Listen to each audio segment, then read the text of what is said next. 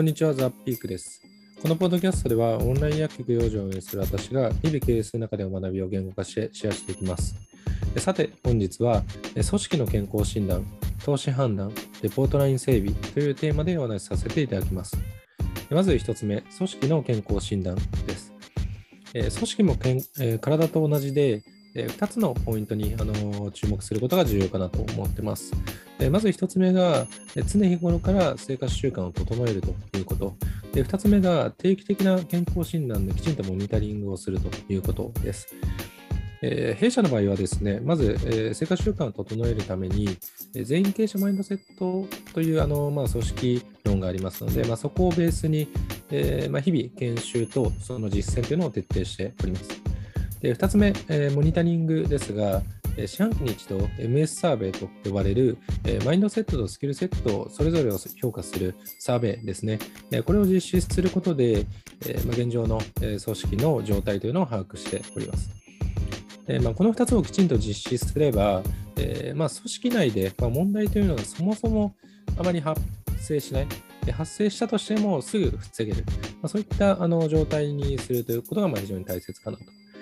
というのも、まあ、組織に対する取り組みの大半というのは、まあ、何かしらのあの部門だったり部位に、まあ、損傷に、えー発生してで、そこに対しての治療に、えー下がれる時間というのが一番大きいと思うので、まあ、常に健康的な体づくりをしていれば、まあ、トータルで組織に向き合う時間というのが減って、まあその結果、より価値向上に集中できるというふうに思っておりますので、まあ、そういった点でも、え常日頃からこの組織の健康診断、えーぜひ、えやりたいなというふうに思っております。で2つ目が投資判断です。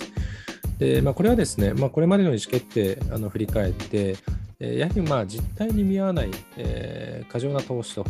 えまあ、この投資というのはま採用だったり広告だったりするわけですが、まあ、というのがまあ非常に後悔するケースが多いなというふうに思っていて、えとはいえですね、まあ、最終意思決定者はま自分であるケースが多いので、まあ、私自身がその頑固に、いや、これはあのーまだ早いというふうに主張し続けていれば、まあ、防げたことっていうのも非常に多いなというふうに思っております。でまあ、それをまあきちんと防ぐには、やはりまあ今、私たちはまあ資金調達をして、まあ、その前提での、えー事業モデルというのを考えておりますが、えーまあ、このお金、えリソースがなかったとしても、えその投資をするのか、今あるリソースで、えーまだできることはないのかっていう、まあ、このあたりをまあ常に問い続けることが重要かなと思っております。えーまた、まあ、同時に、どうしてもまあこの調達型モデルの時は、まあ、コストに対する、えー感度みたいなところも下がってくるかなと思うので、まあ、そこをきちんとシビアに見ていくという、まあ、そういったまあ厳しい、えー観点が、まあ、あの経営者には求められているかなというところなので、まあ、ここは、えー引き続き意識していきたいポイントです。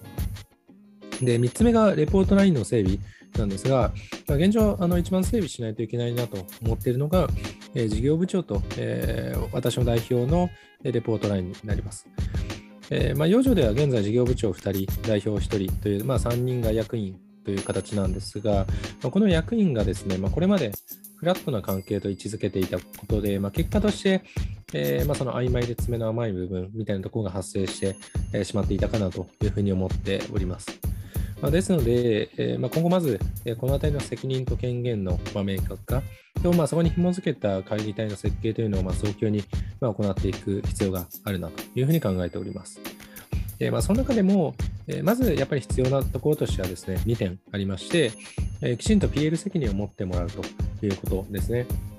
まあ、このあたりは、あのこれまではもう3人で事業計画立案してたわけですが、えそれぞれの事業部長にきちんと、え PL 引いてもらって、まあ、人員計画、売上計画を、え算出していただくと。で、それをまあ1年3ヶ月、1ヶ月、1週間という形でブレイクダウンして、まあ、その余日をきちんと、え毎週レポートしてもらい、でそこが未達であった場合は、そのリカバリープランを持ってきてもらうという、まあ、きちんとそこの関係性を構築するというのがまあ必要かなと思います。で、まあ、私自身ですね、えーまあ、半年前までは事業部長的なあの仕事をしていたこともあるので、まあ、まだ、えー自分自身がその起業家っていうような視点から、えー抜けきれていないなというふうに思っていて、まあえー今後、まあ、私自身が、えー投資家的な視点立場に、まあ、変わって、えーまあ、事業部長を、まあ、いわゆるその起業家、経営者としてまあ見なす、なんかそういった関係性とまあシフトをしていくことがまあ必要かなと